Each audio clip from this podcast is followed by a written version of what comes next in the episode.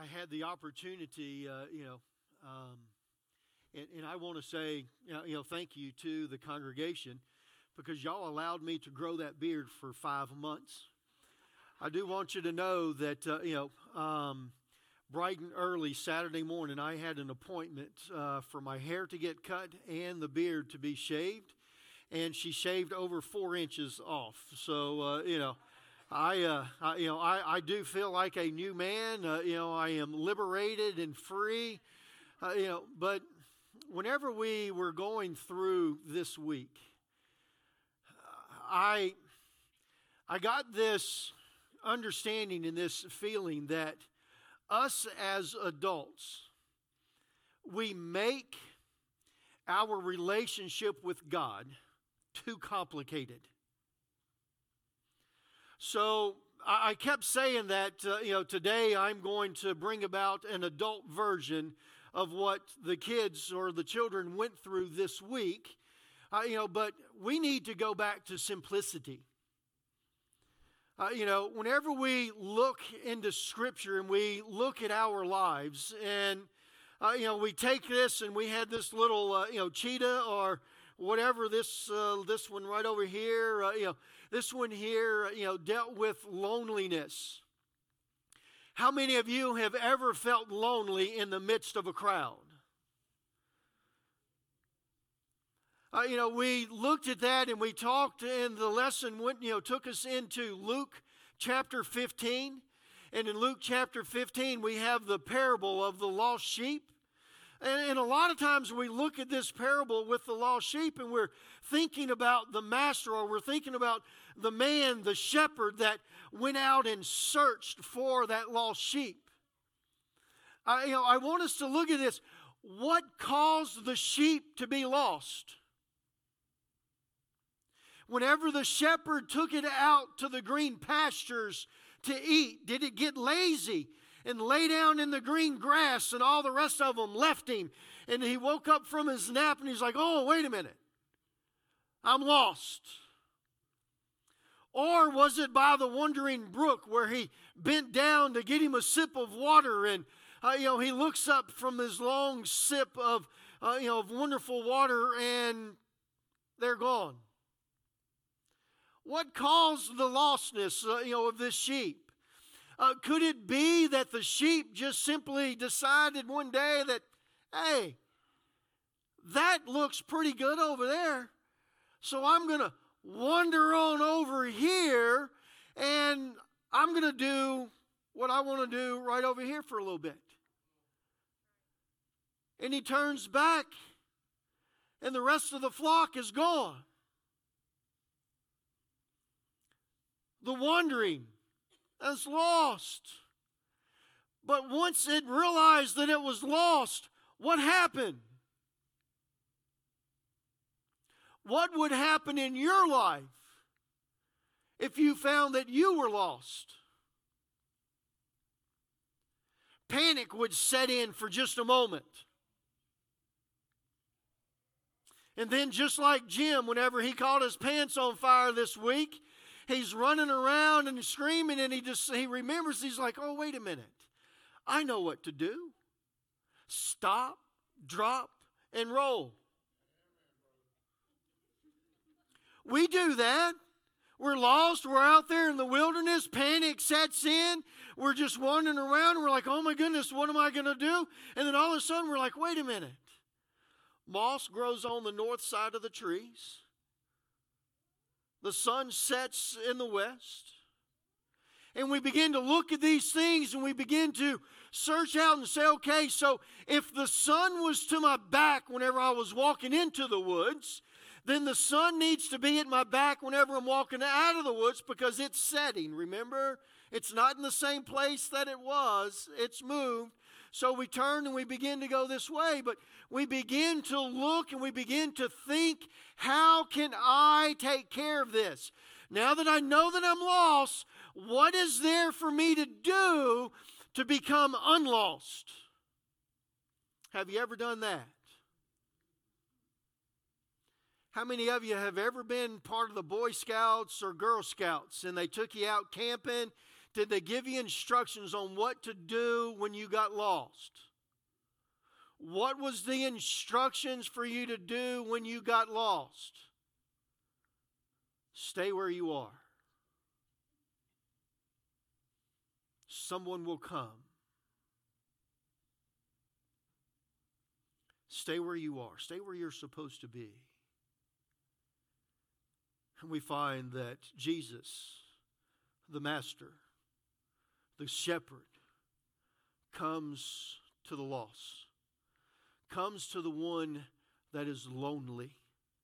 He comes and he meets them right there where they are. He doesn't require them to go and get a bath. He doesn't require them to go shave or get a haircut. He doesn't require them to change the clothes that they wear or the look on their face or any of that. He just simply says, I'm here.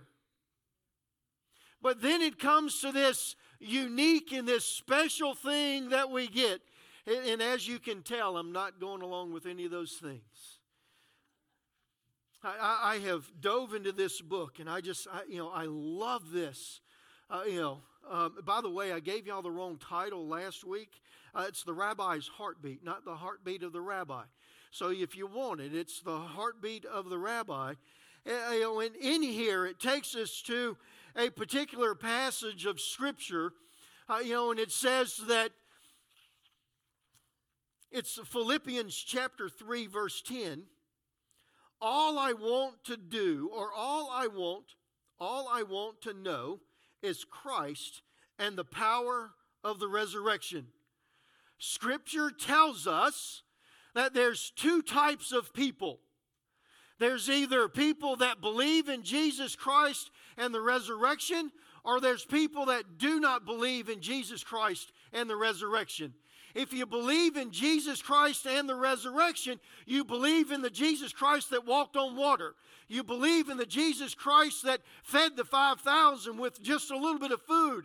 If you believe in Jesus Christ, you believe in the Holy Spirit, because Scripture tells us that He is the Holy Spirit. And it also tells us that wherever the Holy Spirit is, there is freedom. And whenever we have freedom from the things of this world that binds us to this world. The things that makes us lonely because we're not with our master. The things that makes us worry because we're no longer trusting in him, but we're trusting in the things that we do.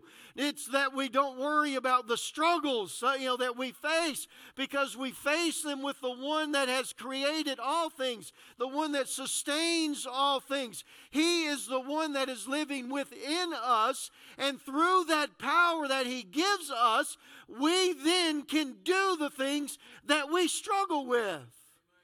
Or we cannot do the things that we struggle with.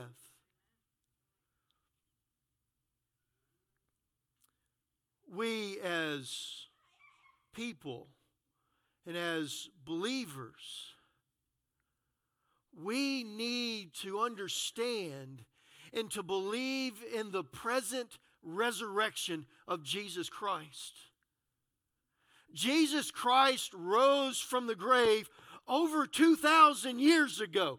If we're looking at time as far as before Christ and after Christ, we look at this, and it's been 2,019 years since the resurrection of Jesus Christ. But he is still resurrected. He didn't go back into the grave. He is still alive within us, and because he rose from the grave and he lives within us, we have power over death, right? We have victory over all the things of this earth. Wow, I think we're still missing it this morning. Man, Hebrews chapter 4, beginning with verse 9, and I have been mulling this over and over and over all week long. Hebrews chapter 4, verse 9, and I'll read verses 9 and 10. It says there is a special rest still waiting for the people of God. For all who have entered into God's rest has rest from their labors, just as God did after creating the world. So I want us to grab a hold of this, and I want us to understand this in this simplicity that we believe in Jesus Christ, the resurrection. Whenever we believe in Jesus Christ, the resurrection, the one that is resurrected today, that is alive and living within us right now, giving us the power to walk through this life and to do the things that He needs and that He has for us to do. Whenever we believe and we truly trust in that, we then step into our rest.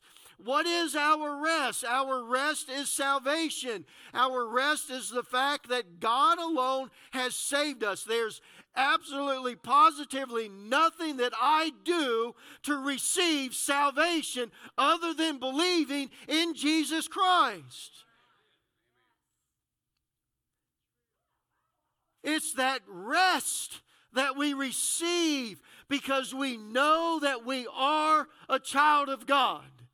And that rest that we receive, knowing that we are a child of God, allows the Holy Spirit to work and to live in our lives so that we can then do the things that we have been called to do. And we have been called to do what? To be the hands and feet and to be the light of this world. We are called to love one another. We are called to love the lost and to direct them to Jesus Christ and to Him alone. We are able to do that through the power of Jesus Christ living in us. It's simple, but we make it too hard. Why do we make it too hard? Because we hear those passages of Scripture and we hear the preachers tell us that if you're saved, then you're going to do this. If you're saved, you're going to be this. If you're saved, you're going to live this lifestyle. And we look at that and we say, okay, then in other words, whenever I'm saved and I have the Holy Spirit living within me, then I have to read Scripture. No, whenever I'm saved and I have Jesus Christ and the Holy Spirit living in me, I get to read Scripture so that I know more about Him. I don't read Scripture so that I can get saved. I read Scripture so I can know Him better.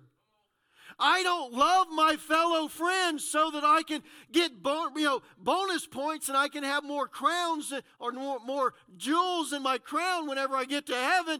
I do it because I love God and because of what He has done and what He has given to me. That's why I do it. I can never earn salvation, but we try to earn God's favor. We become a religion or a person of works. The Scripture there at the end, it says that we will enter into the rest as God did whenever He created the world. We know that God created the world. It took 6 days for God to create everything. And God created everything at that point in time, and He is sustaining everything from that moment until the moment of time ends. He is continually sustaining all the stuff that He created. But the thing about it is on that seventh day, He took rest. And why did He rest? Because He was done. It was finished. Do we understand the finality? God did not have to create another single thing from that day forward. Whenever you're done with your work, what do? You punch the clock at 5 o'clock and you're like, whew, I'm done, right? I get to go home, relax in the chair, kick back, ask my lovely wife for a glass of milk, whatever you do, but you're done. God says it's finished. He has invited us into that rest. He says, when you receive me as your Lord and Savior. It's done. It's done. Just accept it. Receive it. And in the midst of receiving it, this is whenever the joy comes. Whenever you find something that you like to do, do you do it once every 2 or 3 months? Or do you do it every day?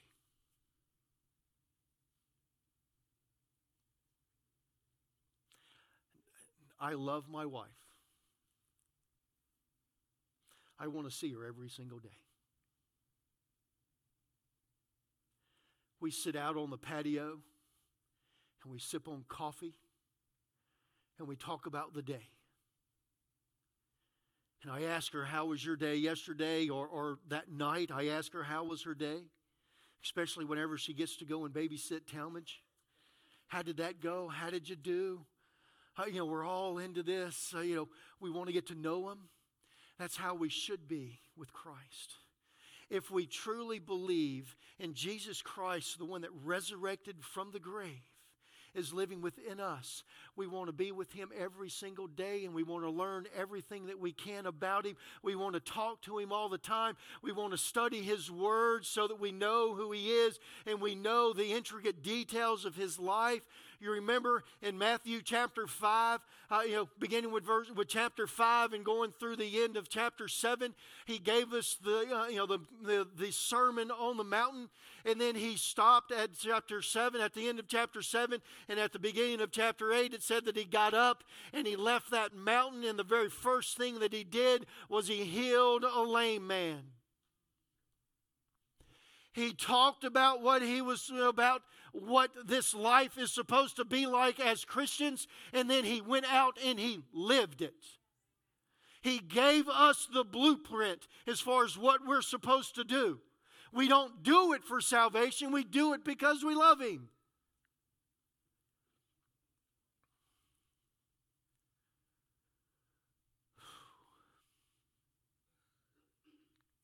It's simple.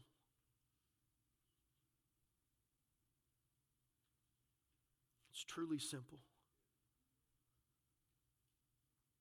for us to be able to live this life and to be the person that God has called us to be. We believe in Jesus Christ, the Son of God, the one that lived on this earth for 33 years, the one that was crucified on the cross, was buried, and on the third day rose again, and is still alive today. We believe in him wholeheartedly. And by believing in him, we do the things that we do to get to know him better every single day.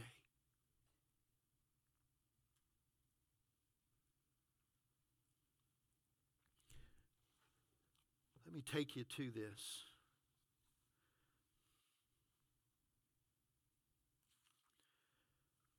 Resurrection freedom.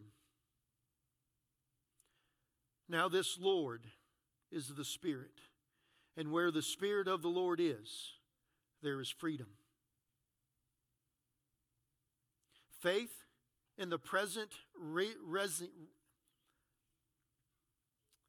risenness of Jesus carries with it life-changing implications for the gritty routines of our daily lives.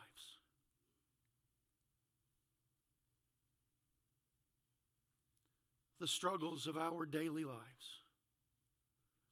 The heartaches of our daily lives. The pain of our daily lives.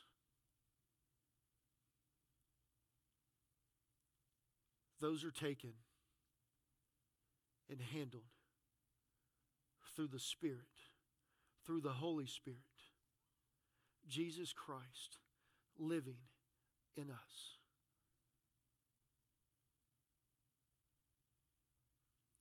So this morning, as Robbie comes, Can't make it any simpler. You either believe in Jesus Christ, the one that rose from the grave and that it is alive now, or you don't. If you believe in Jesus Christ, the one that rose from the grave and he lives within you, he gives you power to handle the worries, to handle the struggles of this world. He alone. He alone gives us that. Let's everyone stand.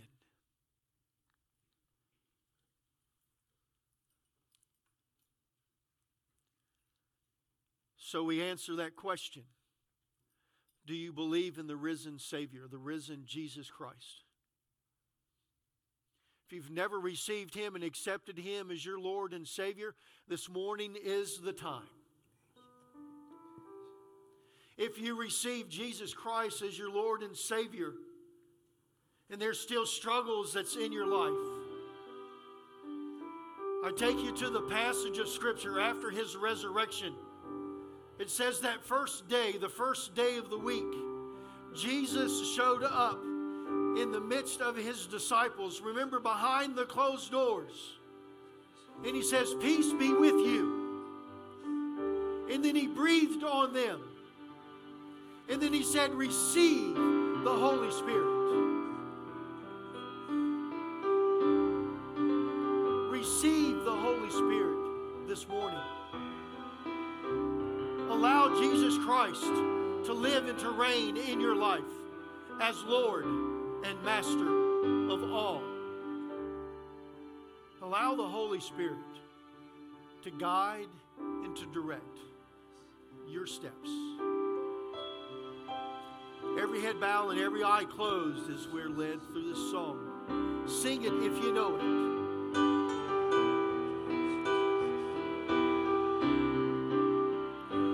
I can see the waters raging at my feet. I can feel the breath of those surrounding me. I can hear the sound of nations rising up. We will not be overtaken. We will not be overcome.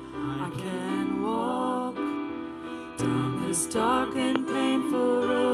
I can face every fear of the unknown. I can hear all God's children singing out. We will not be overtaken. We will not be overcome.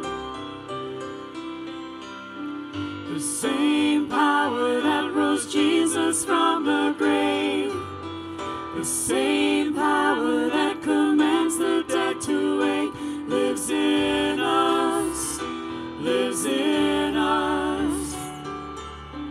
The same power that moves mountains when He speaks, the same power that can calm a raging sea lives in us, lives in us. He lives in us, lives in us. Is there anyone here this morning that needs to receive Jesus Christ as your Savior? The altar is open for you right now. If there's someone that's here that needs to receive the Holy Spirit in their life, the altar is open. God is here and He is waiting and willing. He is ready for you.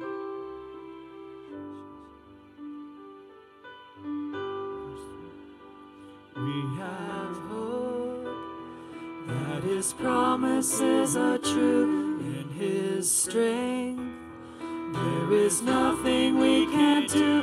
Yes, we know there are greater things in store. We will not be overtaken. We will not be overcome. The same power that rose Jesus from the grave, The same power that commands the dead to wake lives in us, lives in us. The same power that moves mountains when he speaks, the same power that can calm a raging sea lives in us, he lives in us, he lives in us, he lives in us.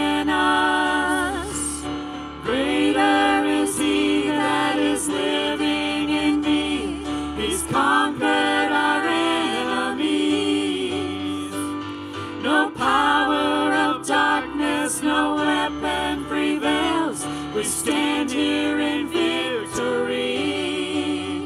Oh, greater is he that is living in me. He's conquered our enemies. No power of darkness, no weapon prevails. We stand here in victory.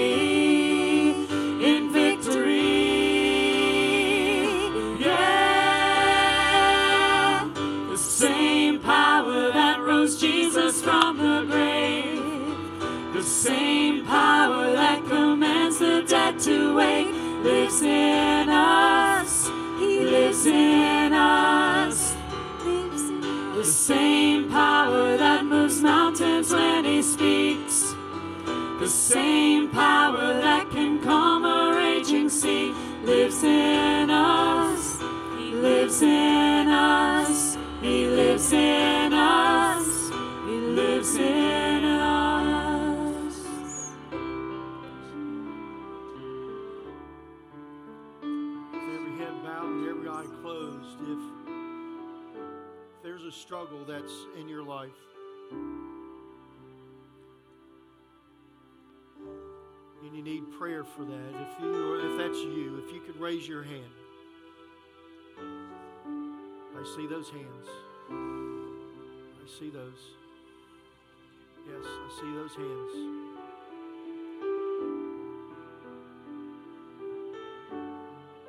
See that? Dear Heavenly Father, I thank you so much for today. I thank you for the words that you have given to us. God, I thank you for the hands that have went up across this congregation. God, I pray, dear Lord, for each one of them, dear Lord, that you would meet them. And God, that you would help them with their struggles. And God, that your Spirit will commune with their spirit, and God, that you would allow them to live within your power and your strength and your understanding and your wisdom. Oh, dear Heavenly Father, I pray, God, that you would be with them throughout this week. In Jesus' name, amen.